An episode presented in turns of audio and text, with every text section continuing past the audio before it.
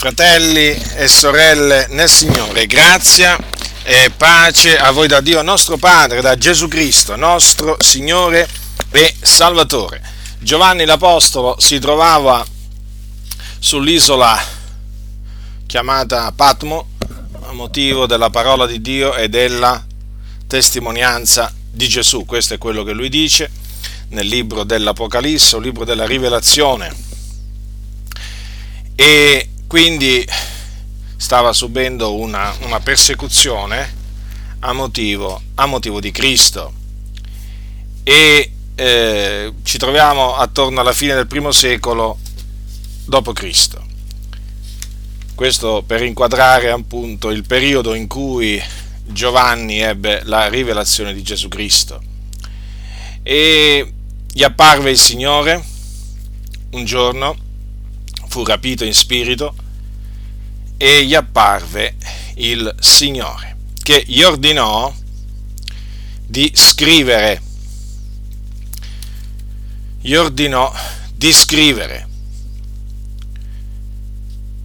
E gli ordinò di scrivere agli angeli delle sette chiese dell'Asia. Sette chiese ben specifiche sono menzionate e quello che il Signore gli avrebbe fatto vedere, lui lo doveva scrivere in un libro e mandarlo appunto alle sette chiese. Le sette chiese erano quelle di Efeso, Smirne, Pergamo, Tiatiri, Sardi, Filadelfia e Laodicea, sette chiese della, dell'Asia, provincia dell'Asia. E in questo libro della rivelazione naturalmente troviamo molte cose interessanti. Oggi voglio parlarvi di quello che il Signore mandò a dire all'angelo della chiesa di Tiatiri Ricordatevi sempre che queste sono le parole del Signore Gesù. Capitolo 2, dal versetto 18. E all'angelo della chiesa di Tiatiri scrivi, queste cose dice il figliuolo di Dio, che ha gli occhi come fiamma di fuoco e i cui piedi sono come terzo rame. Io conosco le tue opere e il tuo amore e la tua fede è il tuo ministero e la tua costanza, e che le tue opere ultime sono più abbondanti delle prime. Ma ho questo contro a te, che tu tolleri quella donna Jezebel che si dice profetessa e insegna e seduce i miei servitori, perché commettano fornicazione e mangino cose sacrificate agli idoli e io le ho dato tempo per ravvedersi ed ella non vuole ravvedersi della sua fornicazione. Ecco, io getto lei sopra un letto di dolore e quelli che commettono adulterio con lei in una gran tribolazione se non si ravvedono delle opere d'essa. E metterò a morte i suoi figlioli e tutte le chiese conosceranno che io sono colui che investigo le regne di cuori e darò a ciascun di voi secondo le opere vostre. Ma agli altri di voi intiatiri che non professate questa dottrina e non avete conosciuto le profondità di Satana, come le chiamano loro, io dico, io non vi impongo altro peso, soltanto quello che avete tenetelo fermamente finché io venga, e a chi vince persevera nelle mie opere sino alla fine, io darò potestà sulle nazioni ed egli le reggerà con una verga di ferro, frantumandole a mo' di vasi d'argilla, come anch'io ho ricevuto potestà dal Padre mio, e gli darò la stella mattutina. Chi ha orecchio, ascolti ciò che lo Spirito dice alle chiese. Dunque il Signore fece pervenire questo messaggio all'angelo della chiesa di Tiatiri, quindi al pastore di quella chiesa. Aveva un ministero il ministero di pastore, conosco, dice, il tuo ministero, ma non solo il, il, Signore conosceva il suo ministero, quindi naturalmente questo significa che aveva un ministero genuino, veramente aveva ricevuto un ministero da parte del Signore. Ricordate quello che la Bibbia dice, è Lui che ha dato gli uni come apostoli, poi gli altri come profeti, gli altri come evangelisti, pastori e dottori. Quindi il Signore riconobbe in questo, diciamo, credente un ministero, veramente un vero ministero. E naturalmente il Signore riconobbe in lui anche, diciamo, un buon operare, eh, l'amore, la fede, la costanza. Il Signore gli disse pure che le sue opere ultime erano più abbondanti delle prime. E naturalmente su queste cose il Signore non ebbe niente da rimproverare a questo, a questo credente. Quindi vedete, il Signore mise innanzitutto eh, davanti le cose, le cose buone, le cose lodevoli, le cose giuste, ma nel proseguimento appunto del suo messaggio, il Signore ebbe anche da, da dire delle cose che non andavano a onore di questo pastore, di questo conduttore di chiesa, di questo ministro dell'Evangelo. Difatti gli disse, ma ho questo contro a te Badate che queste sono parole di Gesù, parole del figliolo di Dio. Dunque, che cosa aveva? Che cosa aveva il Signore contro questo credente, contro questo ministro dell'Evangelo? Perché gli disse, ho questo contro te. E poi nel proseguire specifica, spiega che cos'era questo che aveva contro di lui, che tu tolleri quella donna Jezebel, che si dice profetessa e insegna e seduce i miei servitori perché commettano fornicazione e mangino cose sacrificate agli idoli. Ecco che cosa aveva Gesù contro costui al Signore Dio non era assolutamente gradita, gradito che questo credente tollerasse quella donna che si dichiarava profetessa e insegnava. Vorrei ricordare a quelli che permettono oggi alle donne di fare le pastoresse, a quelle che permettono alle donne di insegnare che, vedete, in questa circostanza abbiamo di una donna, abbiamo l'esempio di una donna che insegnava, che dichiarava di avere un ministero, vedete? Il ministero di profeta le diceva di avere, insegnava, ma che cosa insegnava?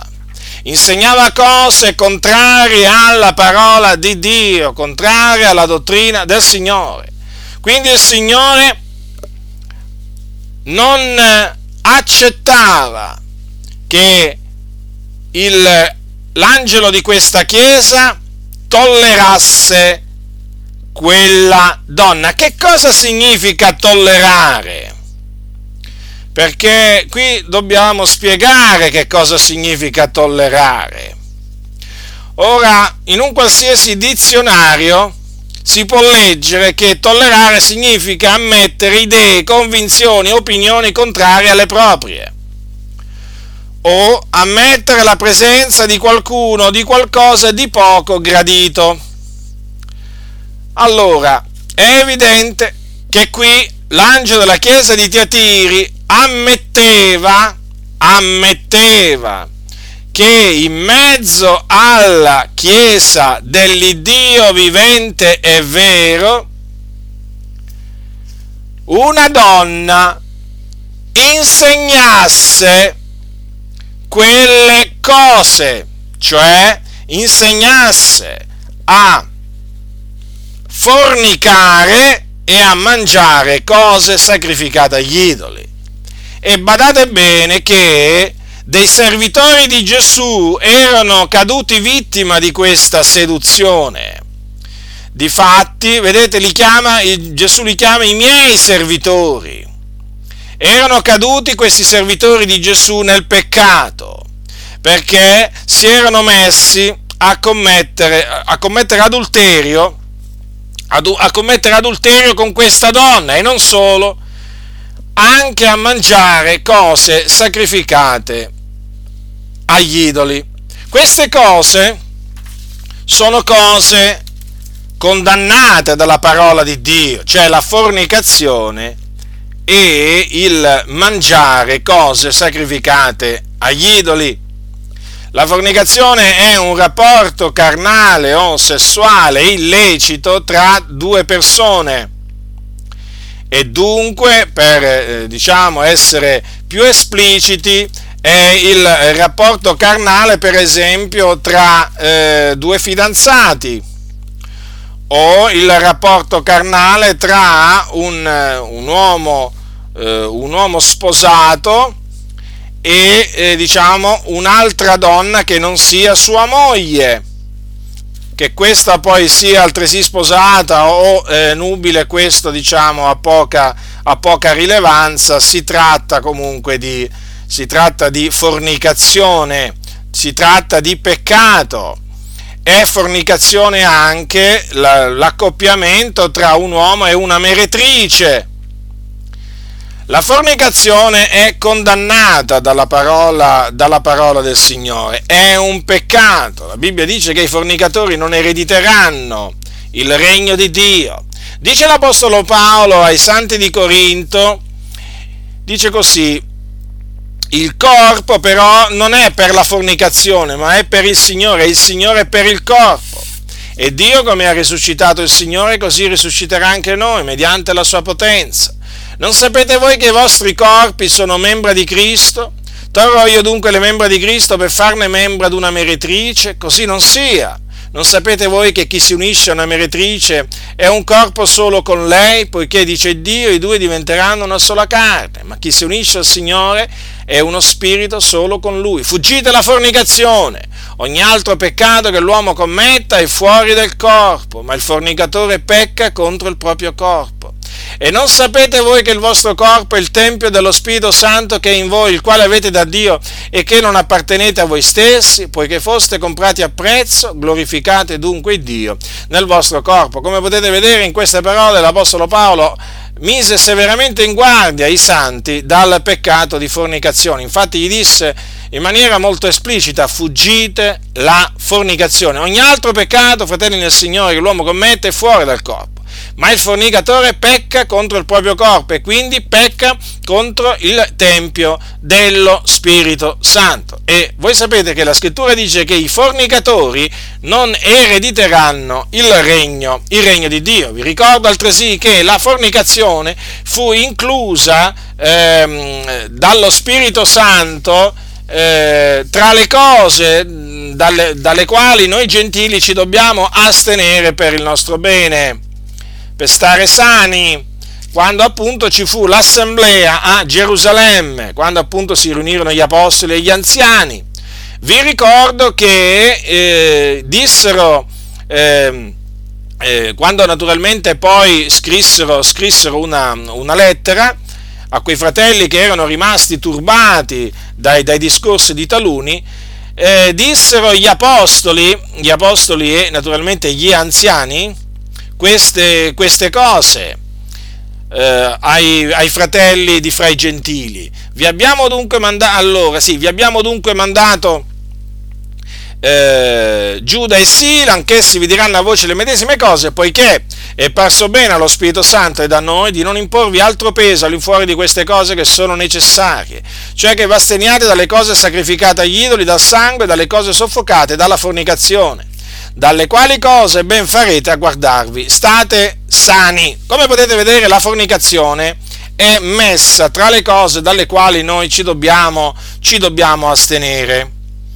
E avete notato anche che dalle cose da cui ci dobbiamo astenere, eh, per volere di Dio, per ordine di Dio, ci sono anche le cose sacrificate le cose sacrificate agli idoli, che noi quindi non dobbiamo mangiare. Sono tutte quelle vivande che sono, eh, diciamo, consacrate a degli idoli, non importa questi idoli eh, che cosa rappresentino, se degli animali o delle persone, eh, sono comunque sia sempre idoli e qualsiasi cosa che venga consacrata, dedicata all'idolo, è qualcosa da cui noi ci dobbiamo, ci dobbiamo astenere perché quelle cose sono cose contaminate nei sacrifici agli idoli, che siano carni, che sia frutta, che siano dolci, sono tutte cose che sono consacrate agli idoli.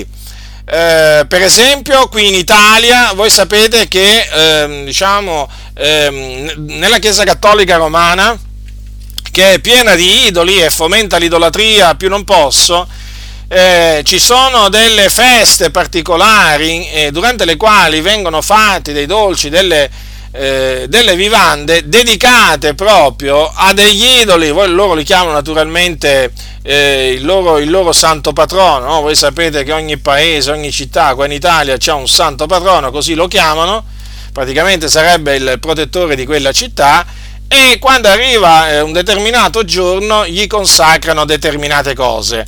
Ora, quelle sono cose ehm, consacrate agli idoli, dalle quali noi ci dobbiamo astenere. Per quale ragione? Appunto perché quelle cose sono contaminate, sono contaminate a livello spirituale e quindi noi, no, noi ci dobbiamo astenere eh, per, non, mm, per non provocare ad ira il Signore il Dio nostro.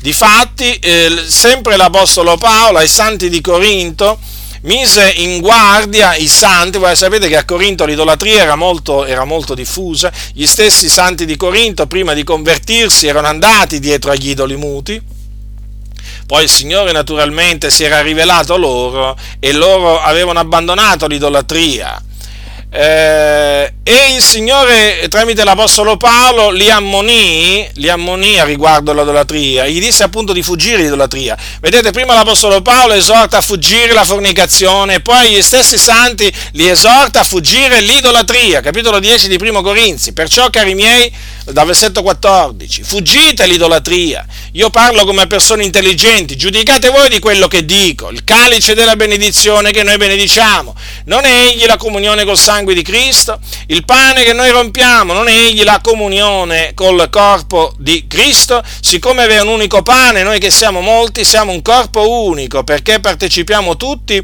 a quell'unico pane. Guardate l'Israele secondo la carne, quelli che mangiano i sacrifici non hanno essi comunione con l'altare, che dico io dunque? Che la carne sacrificata agli idoli sia qualcosa, che un idolo sia qualcosa, tutt'altro. Io dico che le carni che i gentili sacrificano sacrificano, le sacrificano ai demoni e non a Dio. Ora io non voglio che abbiate comunione con i demoni. Voi non potete bere il calice del Signore, il calice dei demoni. Voi non potete partecipare alla mensa del Signore e alla mensa dei demoni. O vogliamo noi provocare il Signore a gelosia? Siamo noi più forti di Lui? Ecco dunque, vedete, fratelli del Signore, ci troviamo davanti a delle altre parole molto eloquenti dell'Apostolo Paolo, che ci mettono in guardia ci mettono in guardia appunto dall'idolatria e quindi dal metterci a eh, partecipare alla mensa dei demoni e quindi dal eh, mangiare cose sacrificate ai demoni. Già, perché le cose offerte, sacrificate, dedicate agli idoli sono offerte, dedicate, consacrate ai demoni. Quindi dietro gli idoli si nascondono i demoni, i demoni. Raccontava un fratello um, che poi si è convertito quando era ancora nell'induismo. Voi sapete che l'induismo è una, una, una tra le religioni più idolatre che ci siano nel mondo. C'hanno tantissimi dei, tantissimi idoli. E, e praticamente lui racconta, eh, racconta, di aver avuto un, un, un giorno quando, quando, badate bene, quando ancora non era eh, convertito, quando ancora non era convertito, durante le sue meditazioni, eh, diciamo, trascendentali, chiamiamole così, perché voi sapete che loro, diciamo, eh, praticano ehm, la meditazione chiamata trascendentale, a, associata allo yoga, ecco, mentre appunto si dedicava a queste pratiche diaboliche, eh, faceva dei viaggi, eh, sono chiamati viaggi astrali, in cui appunto i demoni lo portavano proprio, eh, diciamo, a vedere nel regno spirituale quello che loro volevano. E lui racconta che vide nel regno spirituale, vide proprio le facce, le facce eh, dei demoni eh, chiaramente lui a quel tempo pensava che fossero naturalmente eh, gli dei dell'induismo. Perché? Perché quelle facce erano le stesse che lui appunto vedeva rappresentate nei templi dell'induismo, che lui naturalmente frequentava. E quindi naturalmente erano le facce che eh, diciamo, venivano rappresentate con, eh, diciamo, nelle statue eh, e così via, nei dipinti di questa, di questa religione. E lui vide esattamente degli esseri, degli esseri spirituali, ma, malvagi naturalmente, poi chiaramente è evidente che questo lo riconobbe in seguito, che avevano la forma, avevano le, le sembianze che poi erano state rappresentate, eh, rappresentate eh, mm, diciamo sulla terra tramite questi, tramite questi idoli. Ora, è evidente che c'erano stati, eh, perché altrimenti non si, spiega, eh, non si spiega questo in altra maniera, c'erano stati degli uomini, ci sono stati degli uomini a cui Satana si è manifestato o a cui i demoni eh, si sono manifestati e che poi naturalmente una volta rientrati in loro stessi hanno costruito eh, degli idoli, delle immagini ehm, con eh, diciamo quelle sembianze che avevano visto appunto nel regno spirituale. Questo lui racconta appunto per fare capire che dietro quegli idoli dell'induismo ci sono dei, dei demoni e dopo racconta naturalmente anche che quando si è convertito, grazie a Dio, ha preso tutti quegli idoli, tutte quelle cosiddette immagini sacri che lui aveva della sua religione e le hanno, le hanno spezzate, li hanno rotti. E naturalmente Qui parliamo dell'induismo, ma e naturalmente anche lì ci sono cose sacrificate agli idoli, eh, badate bene, anche lì, eh.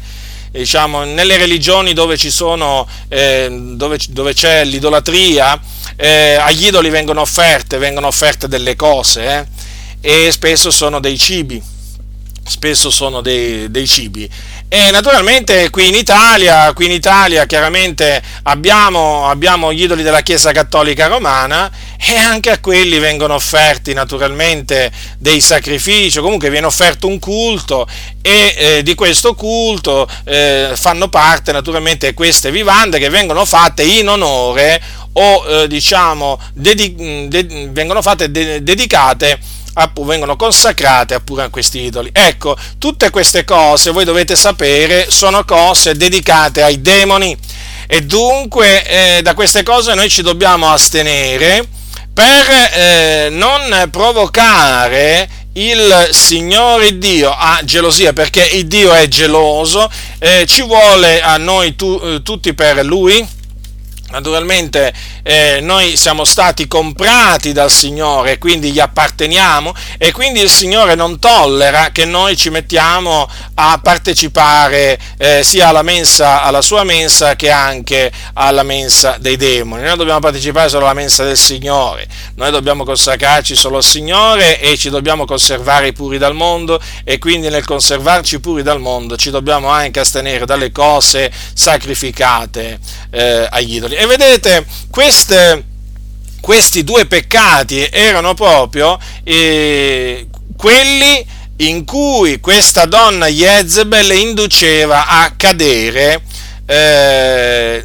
i servitori di Gesù, proprio nella chiesa, nella chiesa di Tiatiri, badate bene, era, era in mezzo alla chiesa di Tiatiri questa, questa donna e appunto insegnava, eh, insegnava, queste cose che peraltro sono la dottrina, costituiscono la dottrina di Balaam, che era un falso profeta, vissuto ai tempi di Mosè, il quale eh, insegnò a Balak, a un re che si chiamava Balak, a porre un intoppo davanti agli israeliti, inducendoli a mangiare delle cose sacrificate agli idoli, e a fornicare. Questa è chiamata appunto la dottrina di Balaam. Difatti in, nel, nel, nel, libro dei numeri si dice che mentre il popolo era stanziato a Sittim, dice così la scrittura al capitolo 25 dei numeri, ora Israele era stanziato a Sittim e il popolo cominciò a darsi alla impurità con le figliole di Moab, esse invitarono il popolo ai sacrifici offerti ai loro dei e il popolo mangiò e si prostrò dinanzi agli dei di quelle. Israele si unì a Balpeore l'ira dell'Eterno si accese contro Israele. Dunque, vedete, si dettero alla fornicazione con le figlie di Moab, cioè quindi con donne moabite, donne straniere, e queste donne invitarono il popolo ai sacrifici offerti ai loro dei. Certo, perché i moabiti avevano i loro dei, quindi i loro idoli. E il popolo, vedete, cosa fece? Mangiò, mangiò di quelle cose appunto offerte agli idoli dei moabiti e si prostrò dinanzi a quelle cose e per queste cose provocò fortemente ad ira il Signore che li punì, infatti un flagello scoppiò in mezzo al popolo e fece di quel flagello morirono più di 20, 20.000. 20.000 persone e vorrei appunto ricordare che quelle donne moabite quelle donne moabite trascinarono gli israeliti all'infedeltà verso Dio suggestionati suggestionati da, eh, da Balaam, questo dice, eh, questo dice la, sacra, la, sacra, Scrittura. E dunque eh, questo Balaam naturalmente è ricordato per avere fatto intoppare, per avere fatto cadere nel peccato gli israeliti usandosi delle donne moabite che appunto proprio a suggestione, a suggestione di Balaam fecero eh, fecero, fare, fecero, fare, al popolo, agli israeliti, delle cose, eh, diciamo, de, dei peccati, dei peccati. Questo è bene ricordarlo perché poi eh, il Signore punì Balaam, il Signore punì Balaam facendolo, facendolo, eh, facendolo uccidere. Sì, perché poi quando il Signore ordinò la vendetta, quando il Signore ordinò la vendetta, ecco, ecco che appunto Balaam fu tra quelli, eh, fu tra quelli che fu, fu ucciso. Dunque, eh, la scrittura a tale, a tale riguardo dunque è molto, è molto, chiara, questi sono dei peccati, eh, sono dei peccati che naturalmente ricevono la eh, eh, diciamo, giusta eh, retribuzione da parte, da parte di Dio. Certo il Signore è buono, Certo, il Signore è lento all'ira, di grande benignità, il Signore è misericordioso, pietoso, il Signore è paziente e, e di fatti il Signore diede del tempo a Jezebel per ravvedersi quindi, vedete, il Signore non la punì subito, le diede del tempo per ravvedersi. Ma la Bibbia dice che lei non volle ravvedersi, quella donna non volle ravvedersi della sua fornicazione. Ed allora il Signore eh, disse eh, che l'avrebbe gettata sopra un letto di dolore. Non solo, quelli che commettevano, avevano commesso adulterio con lei, il Signore li avrebbe gettati in una grande tribolazione se non si fossero ravveduti da quelle opere, da quelle opere malvagie. E oltre a questo, il Signore Gesù Cristo, il Figlio di Dio, disse che avrebbe messo a morte i figlioli di Jezabel a morte, cioè le avrebbe fatti morire. Questo naturalmente è bene che lo, eh, è bene che lo marchiate questo, perché sapete oggi ci sono alcuni che dicono che Dio non uccide nessuno, che Dio non mette a morte nessuno, che Gesù non mette a morte nessuno, perché naturalmente presentano un Dio e presentano un Gesù tutto loro, che loro si sono fatti a immagine, a immagine diciamo, e somiglianza loro. Ma la Bibbia dice che non, solo Dio, non, non solamente il Dio mette a morte, ma anche il figliuolo mette a morte. D'altronde le cose che fa il padre le fa anche il figlio similmente. E quindi non ci dobbiamo meravigliare di leggere che il figlio di Dio disse metterò a morte i suoi figlioli. Vedete dunque? Prestiamo dunque molta attenzione a quello che dice il figliuolo di Dio all'angelo della chiesa di Tiatiri. D'altronde il Signore è giusto, il Signore è giusto, punisce l'iniquità dei padri sui figli, eh, diciamo, l'iniquità dei padri le punisce sul, sui figli, di quelli naturalmente che lo odiano. Voi sapete cosa dice la Sacra Scrittura? Eh, al capitolo 20 dell'Esodo vi vorrei ricordare che c'è sta scritto questo. Oh, perché oh, è bene ricordarle queste cose perché facilmente, facilmente sfuggono facilmente si dimenticano. Dice così il Signore, dice così, dice sono un Dio geloso che punisco l'iniquità dei padri sui figli fino alla terza e alla quarta generazione di quelli che mi odiano. Vedete dunque il Signore promise di eh, punire, di punire i figli di Jezebel e questo naturalmente per suscitare eh, per manifestare la sua giustizia naturalmente, ma per suscitare timore, timore in mezzo alla Chiesa, perché quando il Signore mette a morte qualcuno, lo fa in mezzo alla sua Chiesa per, per dei peccati che ha commesso, eh, diciamo, eh, lui o come in questo caso, eh, diciamo, i propri, i propri, genitori, perché vedete che in questo caso il Signore mise a morte i figli di Jezebel, badate bene, lo fa il Signore per incutere timore, per incutere timore nella sua Chiesa, affinché tutti siano presi dal timore di Dio. Vi ricordate Anania e Safira? Che fine fecero? Furono messi a morte dal Signore, prima Anania e poi Safira sua moglie, perché avevano mentito allo Spirito Santo, quindi a Dio, si erano accordati per tentare lo Spirito del Signore e quindi il Signore li fece mh, mm, cadere a terra morti, prima uno e poi l'altro.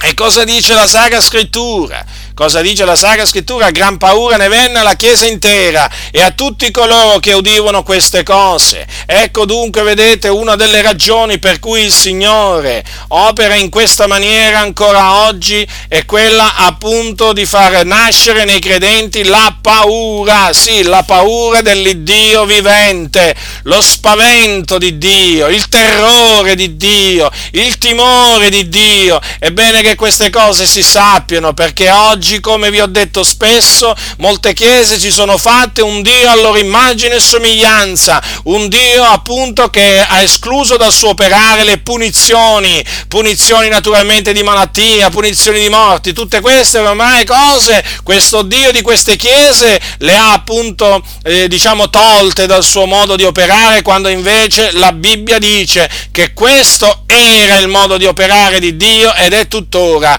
il modo di operare del Signore Dio, di quello che appunto ci presenta la sacra, la sacra eh, scrittura. Ma d'altronde, vedete, coloro che, eh, d'altro canto bisogna dire che coloro che si attengono alla via del Signore, coloro che eh, si santificano non hanno nulla da temere, non hanno da temere i castighi di Dio.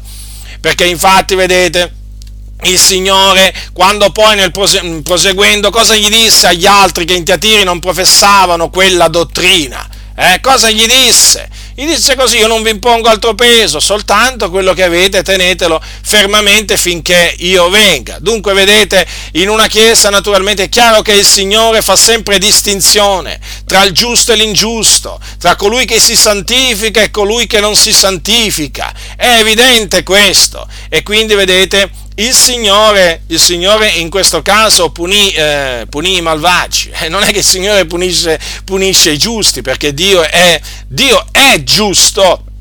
E dunque vedete che il Signore in questa maniera eh, si fece conoscere come il santo in mezzo alla chiesa di Tiatire, perché quando il Signore punisce, fratelli nel Signore, il Signore si fa conoscere per quello che è, per l'Iddio santo, per l'Iddio santo, perché quando noi diciamo che Dio è santo, è chiaro, noi intendiamo dire che il Signore è, eh, diciamo, è puro di, di ogni colpa, che il Signore è separato dal male, che il Signore si astiene da ogni forma di male, perché appunto è santo, ma il Signore, badate bene, si fa conoscere come il santo in mezzo al suo popolo, come venne in mezzo al popolo di Israele, quando punì svariate volte il suo popolo per i peccati a cui si era abbandonato il popolo. E in quel momento il Signore si fa conoscere come il santo, cioè come colui che non tollera il peccato. Peccato però che viene tollerato, tollerato da tanti credenti.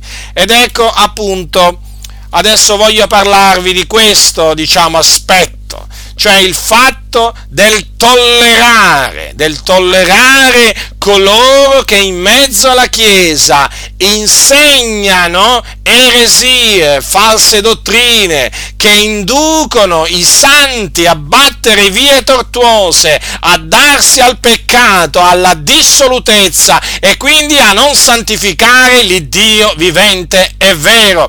C'è una tolleranza diffusa, c'è una tolleranza che oramai è radicata pressoché dappertutto.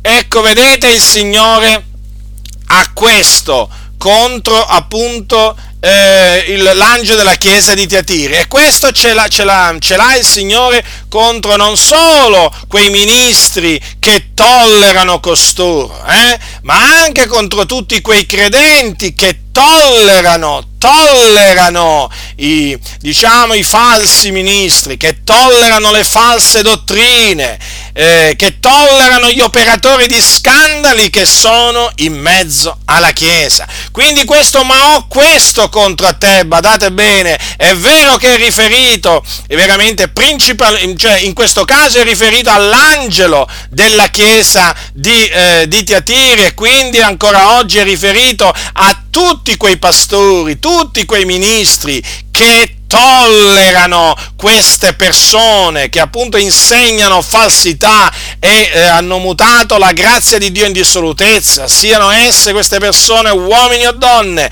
non importa, non importa che ministero dicono di avere, queste persone non, non devono essere tollerate, però la prova dei fatti vengono tollerate vengono tollerate, vengono ammesse in mezzo, in mezzo, alla Chiesa, silenziosamente. C'è una sorta di silenzio che ha preso a volto oramai tantissimi credenti, è un silenzio assordante.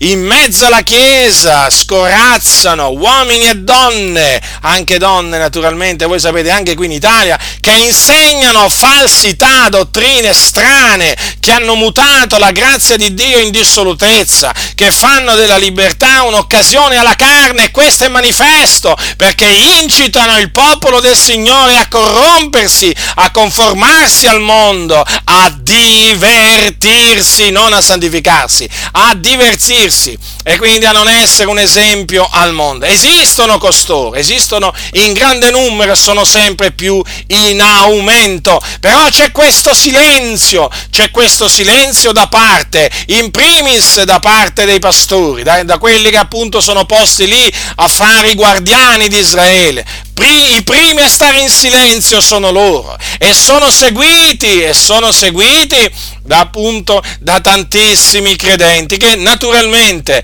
nel volere imitare il loro pastore eh, in tutto lo imitano anche quando si comporta in maniera sbagliata. Perché quando un pastore tollera coloro che insegnano false dottrine e operano scandali dovete sapere che sta facendo qualcosa di sbagliato. Può avere anche ricevuto veramente il ministero da parte di Dio. Può essere anche una persona che abbonda in opere buone, può essere anche, diciamo, una persona stimata, può essere una persona che persevera, può essere anche una persona che ha fede nel Signore, ma se tollera, se tollera costoro, allora il Signore ha qualcosa contro di lui e il Signore ha qualcosa anche contro di te se tu fai la stessa cosa che fa appunto, appunto questo, questo pastore che fanno o che fanno questi pastori. Quindi il Signore non ammette che siano tollerati falsi ministri, che siano tollerati operatori di scandali in mezzo alla sua Chiesa. E questo naturalmente ce ne ha dato prova il Signore tramite gli apostoli, non solamente tramite Giovanni, ma anche tramite l'Apostolo Paolo e anche tramite l'Apostolo Pietro, perché sia Paolo che Pietro misero in guardia, misero in guardia i santi dai falsi ministri, dai falsi ministri, non dai veri ministri. Oggi molti mettono in guardia dai veri ministri. Comunque, d'altronde non hanno discernimento. Misero in guardia dai falsi ministri. Leggete le epistole dell'Apostolo Paolo, leggete le epistole di Pietro e vi renderete conto di questo, cioè che gli apostoli non tolleravano che in mezzo alla Chiesa eh, eh, ci fossero uomini che insegnavano dottrine strane. Gli apostoli del continuo ammonivano i santi e li mettevano in guardia da costoro. Anzi, gli apostoli esortavano i santi a ritirarsi da coloro che fomentavano le dissensioni e gli scandali contro l'insegnamento apostolico. Oggi invece questa esortazione non viene data ai ai santi. Perché? Perché i guardiani di Israele si sono alleati con i ladri sì, i guardiani di Israele, quelli che dovrebbero fare la guardia, si sono alleati con i ladri d'anime, con quelli che scorazzano in mezzo alle chiese, che rubano le anime. Già, rubano le anime nel vero senso della parola, perché portano le anime dietro a sé, insegnando cose perverse, insegnando la dissolutezza, insegnando al popolo di Dio non a santificarsi, ma a divertirsi, non veramente a darsi alla giustizia, ma a all'iniquità. E dunque, e dunque, che faremo noi davanti a questa situazione? Staremo in silenzio? Entreremo noi a far parte del numero di coloro che preferiscono stare in silenzio per non inimicarsi appunto questi menestrelli, per non, imica- per non inimicarsi queste donne corrotte che oramai scorazzano in mezzo a tante chiese? Eh? che appunto si presentano vestite da meretrici e poi appunto proclamano di essere chi pastora e chi profeta. Faremo questo noi? Faremo questo dinanzi appunto a questo scempio, a questo male veramente diffuso che stanno facendo questi cattivi operai, questi uomini corrotti e queste donne corrotte, perché naturalmente qua bisogna aggiungere agli uomini corrotti pure le donne corrotte che appunto si sono impossessate di tanti pulpiti e dal loro pulpito seducono, seducono i santi con appunto le loro, le loro parole dolci, con le loro lusinghe, hanno imparato appunto dal serpente antico e quindi seducono, stanno là a sedurre e fanno praticamente sfrenare il popolo del Signore, come se il popolo di Dio fosse un popolo che il Signore ha chiamato a corrompersi, non a santificarsi. Quando vedete appunto coloro che seguono costoro, sembra veramente che abbiano un altro Dio, un, un Dio che li incita a corrompersi e non a santificarsi. Eppure a questi a questi uomini corrotti, a queste donne corrotte, le chiese aprono le loro, le loro, porte nel senso, gli danno il locale di culto, gli danno le chiavi e praticamente gli danno carta bianca, praticamente possono fare tutto quello che vogliono. E una volta che costoro entrano, costoro danneggiano la vigna del Signore in maniera tremenda, costoro veramente trascinano dietro a sé insegnando cose perverse. Tanti veramente credenti, soprattutto giovani che non hanno discernimento e che appunto appunto quando vedono questi menestrelli, quando vedono queste, queste, donne così attillate, così diciamo, come si dice, spigliate, così sfacciate, si lasciano appunto prendere in questo vortice, perché queste sono persone che ci sanno fare, sono persone che usano appunto l'inganno per tirare dietro a sé appunto le persone. Allora noi che cosa faremo? Staremo in silenzio? Così non sia. Noi non staremo in silenzio, abbiamo deciso di non stare in silenzio. Noi non vogliamo che il Signore abbia questo contro di noi. Noi non vogliamo che il Signore ci accusi di tollerare i falsi ministri, i falsi ministri in mezzo alla sua Chiesa. Ah, qualcuno potrà dire, eh vabbè, ma nella mia chiesa non c'è Jezebel, nella mia chiesa non c'è, che vi posso dire, io Diotrefe, o non c'è, potrei naturalmente, diciamo, allungare la lista, che c'entra questo? La chiesa di Dio è universale, non è che devi guardare solamente devi guardare solamente alla chiesa di cui tu fai parte, cioè alla chiesa locale, devi guardare più in là, fratello, sorella, devi guardare più in là, allunga il tuo sguardo, ma in questo senso guarda la Chiesa universale, perché noi facciamo parte della Chiesa universale, della Chiesa mondiale, della Chiesa mondiale. E dunque in mezzo a questa Chiesa si sono infiltrati falsi apostoli, falsi profeti, falsi dottori, pastori falsi, evangelisti falsi, che insegnano cose perverse, c'è chi predica un Vangelo distorto, annacquato e quant'altro, dottrine false di ogni genere, dal messaggio della prosperità che dice che Dio ci vuole ricchi materialmente, che Dio vuole che noi viviamo come principi sulla faccia della terra, alla dottrina che Gesù è nato di nuovo, o è nato di nuovo all'inferno, e poi che altro, eh, ma ci sono tante di quelle dottrine oramai, fratelli, fratelli nel Signore, che oramai la lista veramente, la lista è lunghissima.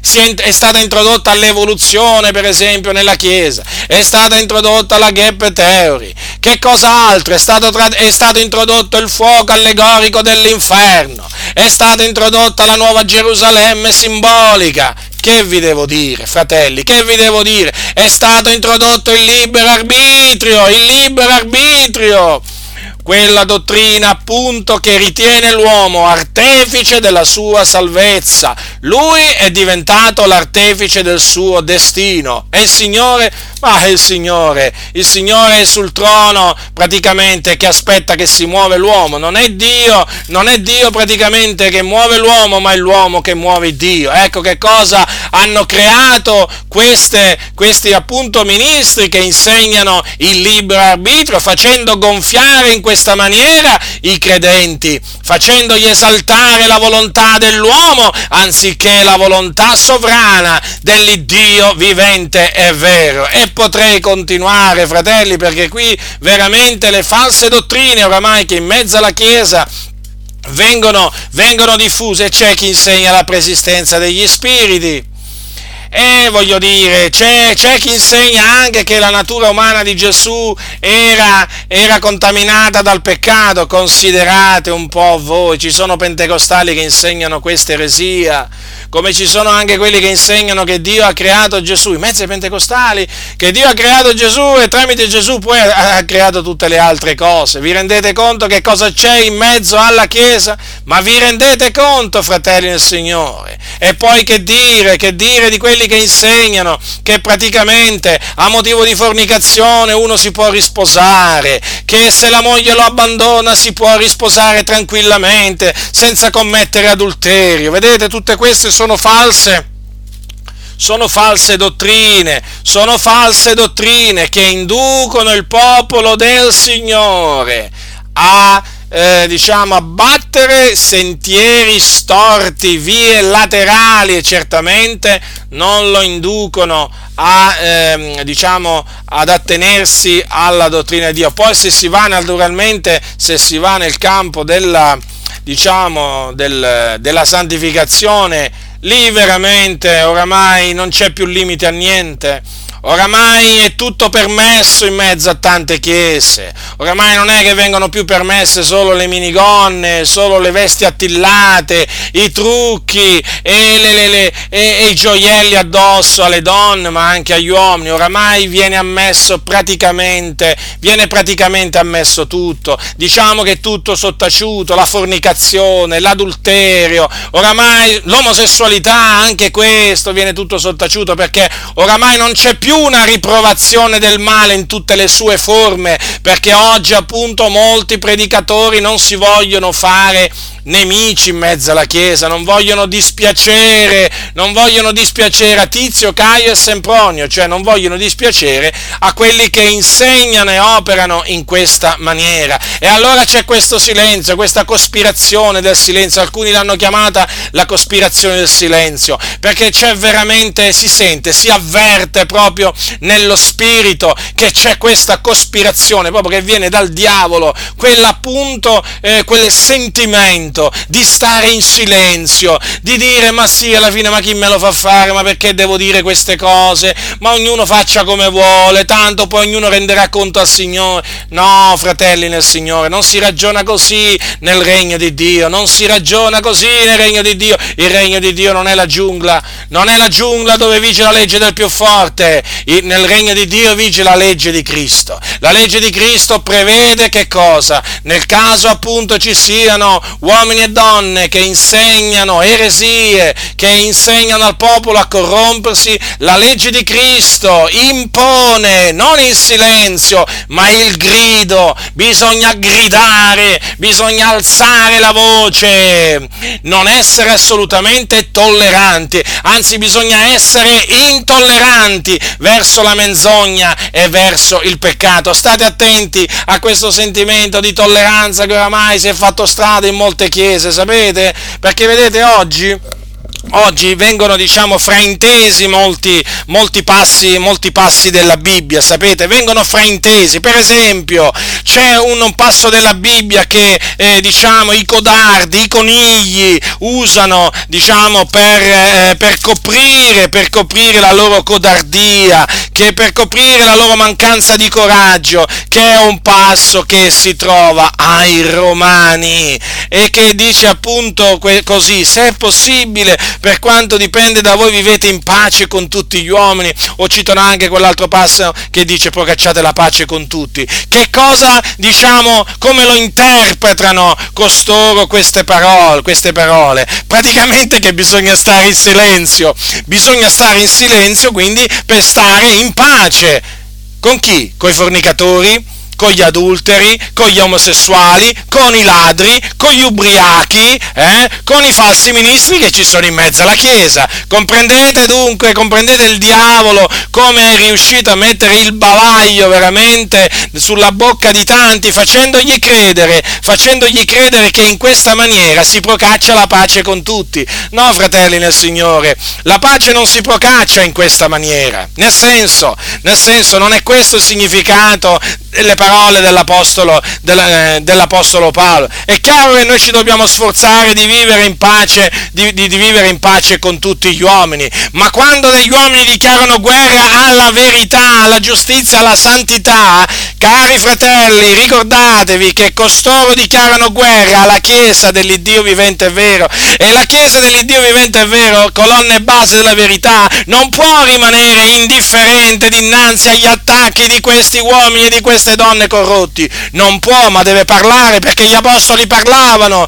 Disse un giorno l'apostolo Paolo ai santi Gal- della Galazia, quando li riprese, sono diventato io vostro nemico dicendovi la verità. Vedete dunque che gli apostoli erano pronti a diventare nemici dei santi pur di dire loro la verità. E quindi in questo caso veniva a crearsi una frattura, una disputa, una divisione. Ma naturalmente è giusto che ci sia una divisione quando dalla dall'altra parte c'è chi disprezza la parola del Signore. Tu disprezzi la parola di Dio, io non la voglio disprezzare, perciò tra me e te ci sarà sempre una divisione e non ci potrà essere pace. Perché? Perché naturalmente spiritualmente parlando ti dichiarerò guerra, o meglio, dichiarerò guerra e ho dichiarato guerra al diavolo che ti manovra, ai demoni che ti manovrano e ti fanno insegnare quelle cose false e fare quelle cose diaboliche. E quindi tra me e te non ci può essere pace, non ci può essere comunione, comprendete? Ma d'altronde gli apostoli si facevano nemici persino i santi per dire la verità,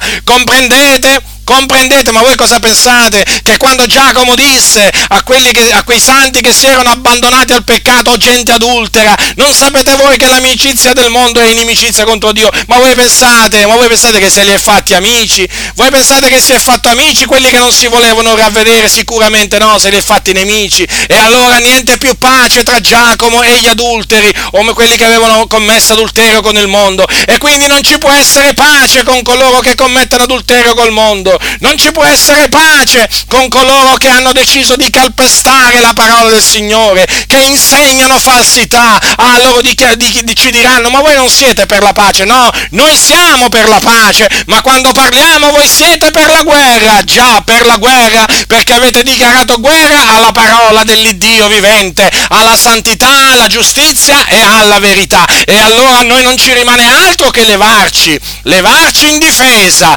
di ciò appunto che che voi attaccate. E poi naturalmente tutti questi sofismi, ormai li conosciamo, basta con questi sofismi, popolo di Dio, destati, levati e tura la bocca veramente a tutti questi cianciatori, a tutti questi ribelli, a tutti questi seduttori di menti che in mezzo alla Chiesa dell'Iddio vivente pensano di poter insegnare e comportarsi come vogliono loro. Qualcuno un giorno disse Qualcuno un giorno disse eh, ad un fratello, praticamente gli, disse, gli ci fece arrivare un messaggio, diciamo in questi, in questi termini, in questi termini, ve lo proprio riassumo proprio in poche parole, eh? diciamo che faccio un, un, riassunto, diciamo, in modo che lo possiate comprendere, eh, diciamo, il meglio possibile. Digli a quei due praticamente di lasciarci in pace. Hm? Compreso? Messaggio molto chiaro, eh? Molto chiaro, molto chiaro. Ecco, mi ricordo ancora, digli di lasciarci in pace. Vedete? Cosa significa digli di lasciarci in pace? Cosa significa secondo voi? Praticamente significa digli di farsi fatti loro e che a noi ci devono lasciare insegnare quello che vogliamo noi e fare quello che vogliamo noi. Ecco appunto come ragionano taluni come ragionano taluni pastori, ragionano in questa maniera, perché per loro la Chiesa è cosa loro, non è che appartiene al Signore la Chiesa, no, la Chiesa è cosa loro, comprendete? E naturalmente c'è un ambiente tutto malsano in queste, in queste chiese. E dunque, vedete, vedete fratelli nel Signore, badate molto a voi stessi, perché um, oggigiorno eh, c'è veramente un, um, una cospirazione, veramente una cospirazione del silenzio. Praticamente avete notato, per esempio, avete notato no, le cose che, la maggior parte delle cose che fanno sapere, no? Cioè praticamente fanno sempre sapere delle cose che hanno come fine praticamente quella di addormentare il popolo del Signore. Cioè, in, effetti certe cose non le fanno sapere oggi ai santi, non mettono in guardia i santi da certe cose o da certi individui. Perché?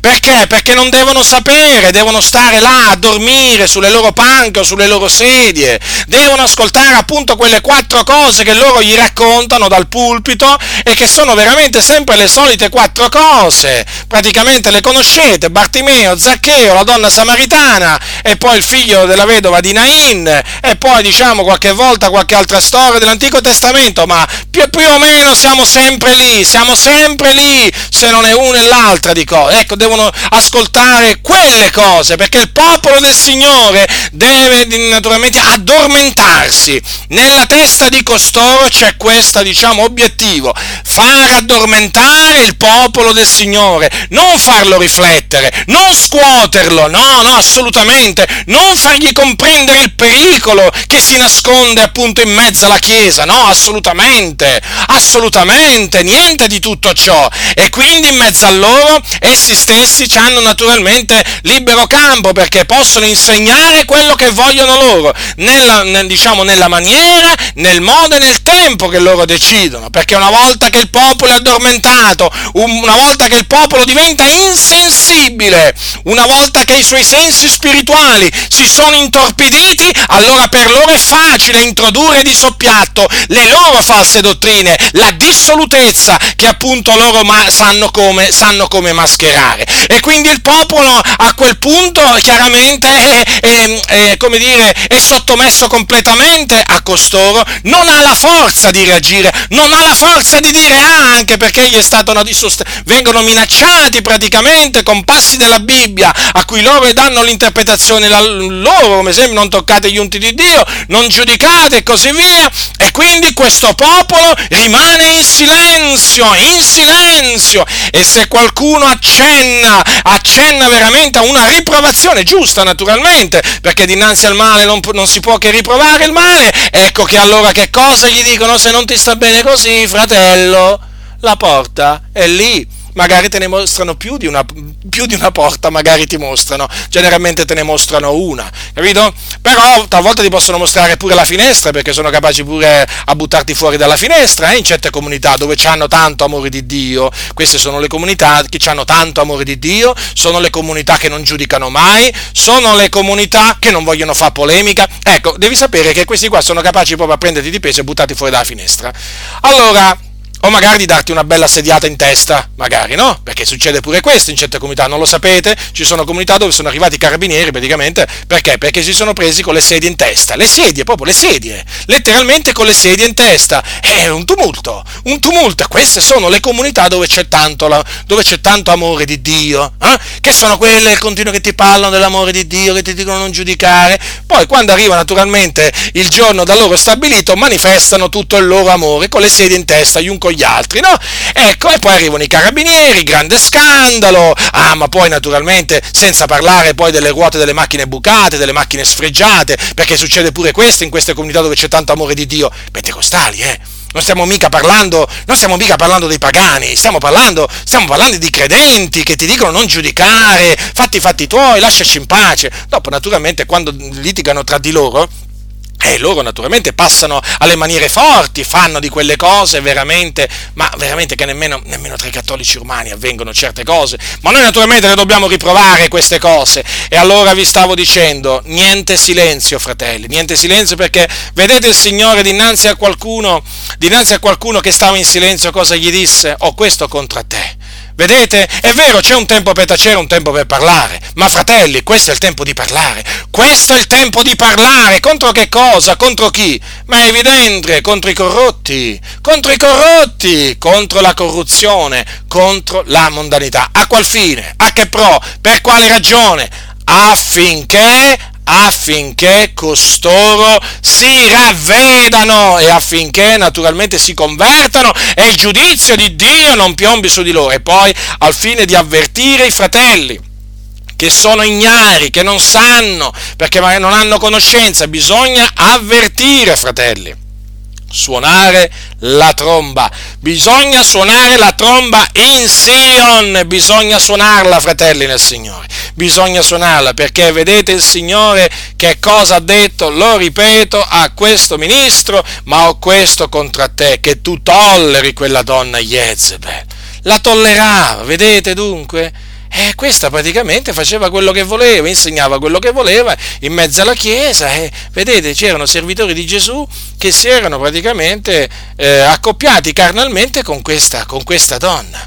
Vedete dunque il tollerare, vedete il tollerare che conseguenze eh, diciamo, brutte che c'ha. E certo, perché quando si tollera eh, un po' di lievito, poi, fratelli, ricordatevi che tutta la pasta, cioè fa, un po' di lievito fa lievitare tutta la pasta. Se si tollera quel po' di lievito, poi succederà che tutta la pasta lieviterà e la corruzione poi si allargherà a macchia d'olio, a macchia d'olio. Guardate che in Italia una volta le chiese pentecostali, eh, parliamo di diversi, diversi decenni, decenni fa, quanto a morale, guardate che quanta santità, mica si trovavano in questa situazione che si trovano adesso, ma nella maniera più assoluta. No, negli anni 30, negli anni 40 voi pensate che diciamo, il movimento pentecostale fosse quello che è adesso in Italia?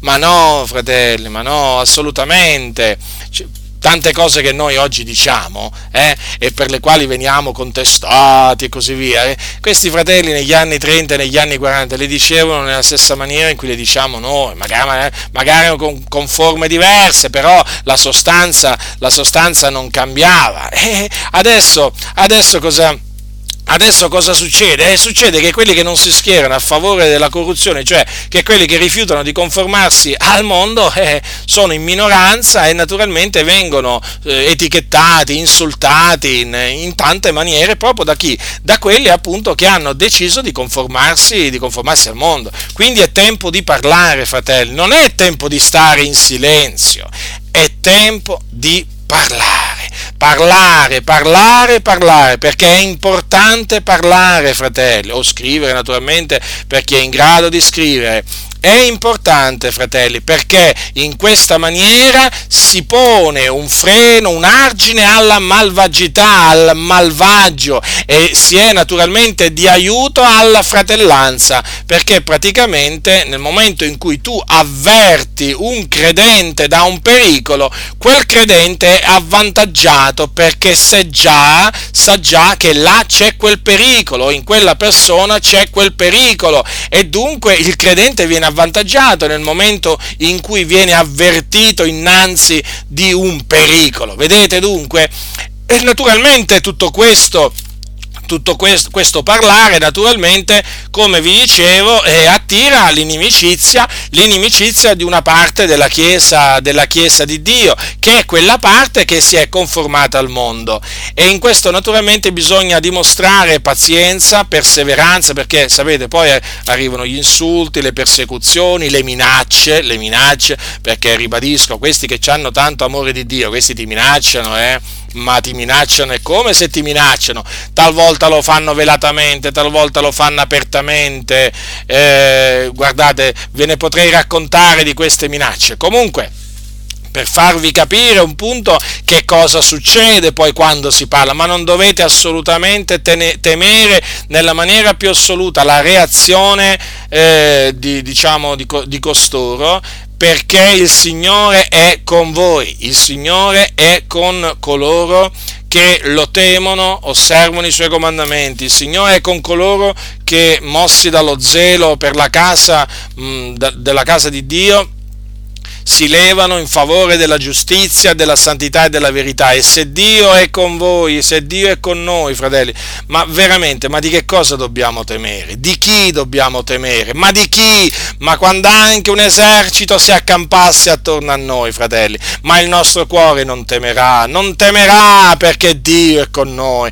Dio è il nostro rifugio, Dio è il baluardo della nostra vita, Dio è la nostra luce, Dio è il nostro protettore colui che è veramente il guardiano di Israele, colui che veramente guarda il nostro uscire e il nostro entrare, colui che è la nostra ombra. Vi rendete conto chi abbiamo noi dalla nostra parte? Abbiamo l'Eterno, colui che è da ogni eternità, colui che abita all'eternità, l'onnipotente, l'onnisciente, l'onnipresente, colui che se decidesse, se decidesse di ritirare lo spirito a tutti gli animali, a tutti gli uomini, sapete che cosa succederebbe? Succederebbe che tutti ritorneremmo nella polvere, tutti in un istante, in un istante. Noi abbiamo come Dio quell'Iddio che mediante il suo angelo sterminò più di 180.000 soldati assiri che si erano appunto, eh, che avevano accerchiato Gerusalemme o comunque che erano pronti ad attaccare Gerusalemme. Ma siccome che il re Sennacherib aveva insultato, oltraggiato l'Iddio vivente, è vero, e così avevano fatto i suoi servitori, e cosa, cosa successe? Successe che il Signore vide, sentì tutto e fece veramente un massacro, un massacro. Ecco chi è il nostro Dio. Quindi, fratelli del Signore, vi ho detto questo per incoraggiarvi, perché la battaglia è dura la battaglia è dura, sia fratelli che voi che avete un ministero, che siete stati chiamati da Dio a predicare, a insegnare, sia a voi che non avete ricevuto un ministero, ma avete veramente una bocca per parlare. Parlate, fratelli, parlate, avvertite, avvertite. Quando incontrate una vipera, quando incontrate una vipera velenosa, un serpente velenoso, avvertite il vostro confratello, avvertite i vostri confratelli. Quando veramente scoprite che qualcuno insegna eresie, non state in silenzio, non state in silenzio. Quando scoprite operatori di scandali, avvertite, avvertite, non statevene in silenzio, fratelli del Signore, perché altrimenti questo silenzio dovrete un giorno rendere conto di questo silenzio. Questo silenzio si paga davanti al Signore, perché il Signore, ricordatevi questo, quando dice di avere qualcosa contro qualcuno, se quel qualcuno non si ravvede di quella cosa che il Signore c'ha contro di lui, sappiate che il giudizio di Dio piomberà su di lui, su di lui. Comprendete? Io lo capisco che oggi veramente vale c'è una sorta di regno, regno dell'omertà qui in Italia, veramente, che, eh, che grazie a Dio, da, dal quale veramente stanno uscendo tanti credenti, perché hanno capito che è il regno dell'omertà, è il regno del silenzio, è il regno dei compromessi, è il regno dove i cani non si toccano, i cani muti naturalmente, non si toccano, non si fanno alcun male, perché si sono spartiti la cosiddetta torta. Eh, certo, molti credenti adesso stanno, comp- stanno comprendendo, stanno comprendendo di quale regno erano entrati a far parte. Grazie a Dio, il Signore li ha visitati, li sta visitando e stanno uscendo da questo regno dell'omertà, da questo regno del silenzio, da questo regno della corruzione veramente, dove il più corrotto è il più amato, il più lodato, il più premiato e dove quello che si santifica maggiormente è quello più calunniato, più bistrattato è così, è così, questo, in questo regno funziona così purtroppo, fratelli del Signore. Le cose stanno in questa maniera, le cose stanno in questa maniera ma noi, noi naturalmente non ci staremo, non ci staremo in silenzio perché abbiamo, abbiamo l'esempio degli apostoli, abbiamo l'esempio degli apostoli, ma ancora prima abbiamo l'esempio di Giovanni Battista, di Gesù e che dire dei profeti, e che dire dei profeti che esposero la loro vita pur di obbedire veramente al Signore, pur di parlare al popolo da parte di Dio e dire al popolo tutto quello che il Signore rivelava loro. E il Signore rivelava ai profeti parole dure da dire al popolo, che bisognava avere pure coraggio da dire, sapete? Perché una cosa è sentire la parola di Dio, una cosa è, un'altra cosa è riferire la parola del Signore, perché per riferirla devi avere coraggio, perché ti trovi davanti a gente che ha la faccia come il diamante, che ha il cuore duro come una pietra, le orecchie altrettanto dure, persone che sono pronte a minacciarti, a farti del male fisicamente veramente in mezzo alla Chiesa, ribadisco, in mezzo alla Chiesa. E allora bisogna avere coraggio, bisogna avere coraggio. E allora, davanti naturalmente a tutto ciò, bisogna fortificarsi nel Signore, fortificarsi nella grazia che è in Cristo Gesù, mettersi in ginocchio davanti a Dio, pregare il Signore, chiedere veramente a Lui forza, coraggio, perché la battaglia è dura, fratelli. I tempi sono sempre più difficili, qui le cose stanno veramente volgendo al peggio, di male male in peggio, non c'è veramente nessun miglioramento nelle denominazioni, guardate ve lo dico in questa maniera, nelle maggiori denominazioni, in tutte le denominazioni evangeliche, pentecostali, non pentecostali, le cose stanno volgendo al peggio, oramai il popolo è sfrenato, ormai il popolo è diretto proprio veramente alla corruzione, si è abbandonato alla corruzione, parlano di Gesù, sì, sì, ma non fanno quello che dice Gesù, è questo il punto, è questo il problema, parlano di Gesù, poi certo bisogna vedere poi anche come ne parlano, però voglio dire quanto alla, alla santità, oramai la santità è scomparsa, è scomparsa, credenti che si santificano sono pochi, sono pochi, la situazione è drammatica, è drammatica, donne come Jezebel, e ce ne sono in mezzo alla Chiesa, ce ne sono, ma naturalmente ci sono chiaramente, perché queste sono le, le, cosiddette pastoresse e profetesse dei giorni d'oggi, ma ci sono anche, anche tanti pastori, tanti cosiddetti profeti oggi che veramente insegnano anche loro tante di quelle falsità, falsità, menzogne, e davanti a, e davanti a costoro, davanti a, ma nel vedere come possiamo tacere, fratelli, nel vedere che costoro stanno conducendo conducendo il popolo di Dio alla distruzione. Come possiamo?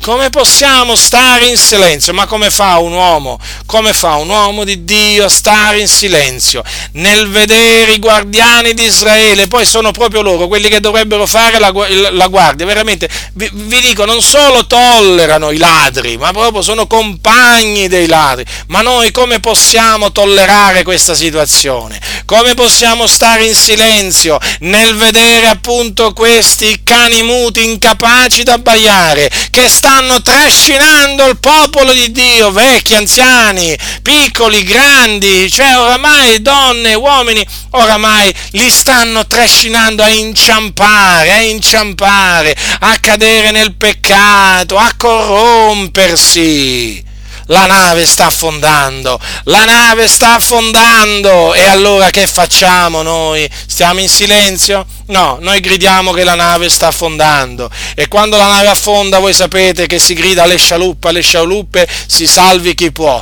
e noi stiamo gridando questo in mezzo alla chiesa, fratelli mettetevi in salvo mettetevi in salvo da questi veramente cianciatori, ribelli, seduttori di menti che veramente hanno pervertito le vie di Dio che hanno mutato la luce in tenebre, le tenebre in luce, l'amaro in dolce e il dolce in amaro. Mettetevi in salvo, ritiratevi da costoro, ritiratevi da costoro, fratelli, perché costoro vi porteranno, vi porteranno a progredire in male, in male, in male, a peggiorare, a peggiorare sempre di più, fino a che arriverà il giorno che diventerete peggio di quando eravate prima di convertirvi. Io vi avverto, fratelli, perché questo è lo spirito di ribellione che c'è in mezzo alla Chiesa, questo è lo spirito di prostituzione che c'è in mezzo alla Chiesa.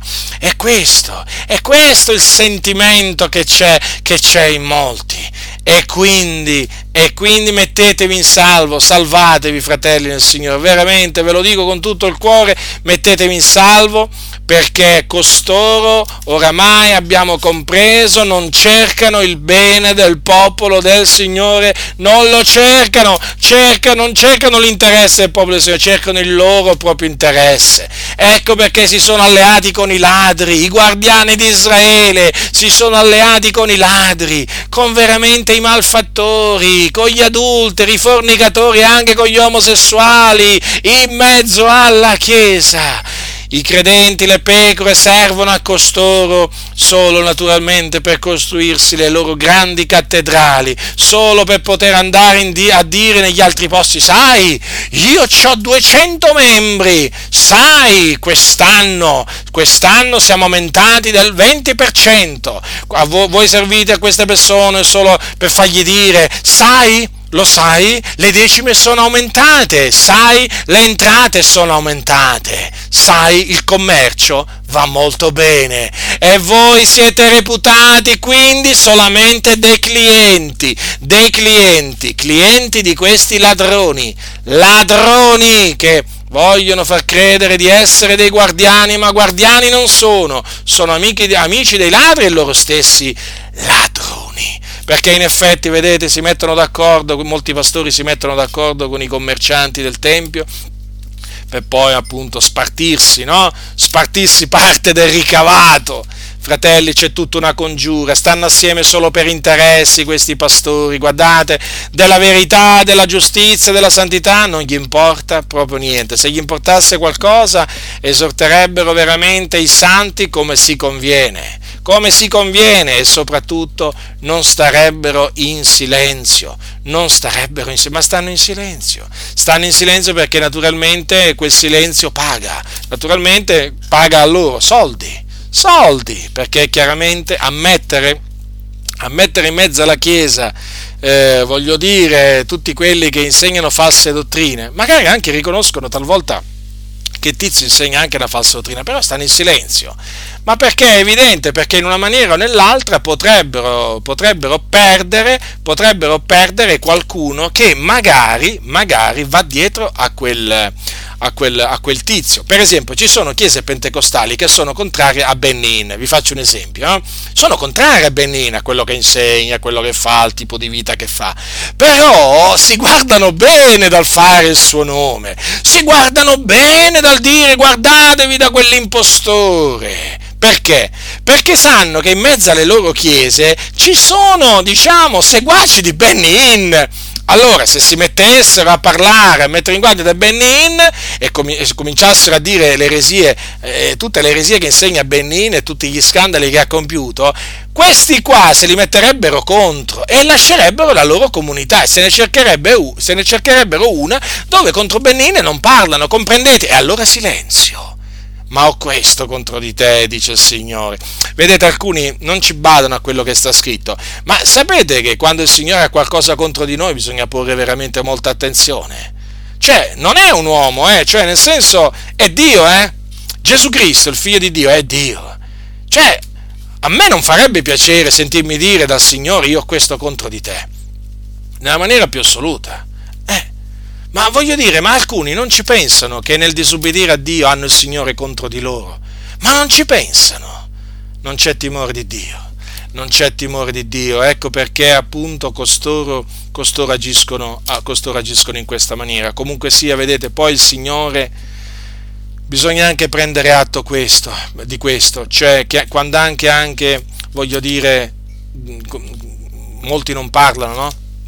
Quando anche molti non parlassero contro questi impostori, eh, poi la giustizia di Dio comunque si manifesterà a suo tempo, perché vedete, questo tollerava, no? l'angelo della chiesa di Tiatiri tollerava Jezebel, eh, ma era il Signore che non tollerava né Jezebel neppure quelli che commettevano fornicazione con lei. Il Signore, vedete che cosa fece? Il Signore agì, il Signore agì, eh, intervenne, come solo lui sa fare nella maniera che, decide, che, ha deciso lui e vedete che il Signore ha abbattuto i suoi giudizi contro appunto coloro che appunto meritavano, meritavano i suoi giudizi. Quindi poi alla fine vedete il Signore fa giustizia, fa giustizia perché anche io, io, io l'ho, notato, l'ho notato questo, d'altronde vedete non c'è niente di nuovo sotto il sole. Ho visto che sono stati in silenzio, sì, però il giudizio di Dio è arrivato il giudizio di Dio è arrivato contro coloro che compivano il male in mezzo, in mezzo, alla Chiesa, anche se loro sono stati in silenzio. Certamente però quel loro silenzio, chiaramente, eh, per quel loro silenzio sono biasimati dal Signore e poi renderanno conto, renderanno conto anche loro al Signore, eh, badate. Però ecco, abbiamo questa fiducia, fratelli, che il giudizio di Dio, in base a quello che dice la Bibbia, si, abbatte, eh, si abbatterà su tutti coloro che eh, insegnano eresie, non si vogliono ravvedere delle loro eresie, non si vogliono ravvedere loro, della loro iniquità. Abbiamo diciamo, la certezza e quindi dobbiamo farci animo e naturalmente eh, badare a noi stessi, badare a noi stessi eh, al fine innanzitutto di non cadere vittima di questi seduttori di menti e poi naturalmente badare a noi stessi affinché non diventiamo come quelli che dinanzi eh, diciamo agli empi e alla impietà stanno in silenzio. E questo appunto per non farci dire dal Signore poi ho questo contro, contro te e quindi fratelli ritenete questa mia breve parola di esortazione eh, lo ripeto, non vi lasciate spaventare da niente e da nessuno. Quando si proclama ciò che è giusto, eh, ciò che è vero, eh, non, bisogna, non, bisogna, temere gli uomini. Eh, la Bibbia dice temi Dio, serve i suoi comandamenti. Il comandamento è quello di temere Dio. Mai nella Bibbia ci viene detto di temere gli uomini. Gli uomini noi non dobbiamo temerli, noi dobbiamo temere il Dio e dunque non vi lasciate impaurire, non vi lasciate impaurire nella maniera più assoluta. Sappiate che sono appunto i falsi ministri, sono i corrotti, gli operatori di scandalo, gli scandali che devono avere paura di voi. Sono loro, sono loro, non siete voi che dovete avere paura di loro. Quindi concludo esortandovi appunto con le stesse parole che disse eh, Gesù all'angelo della chiesa di Tiatiri, o meglio in quella lettera, chi ha orecchio ascolti ciò che lo Spirito dice alle chiese. La grazia del Signore nostro Gesù Cristo sia con tutti coloro che lo amano con purità incorrotta. Amen.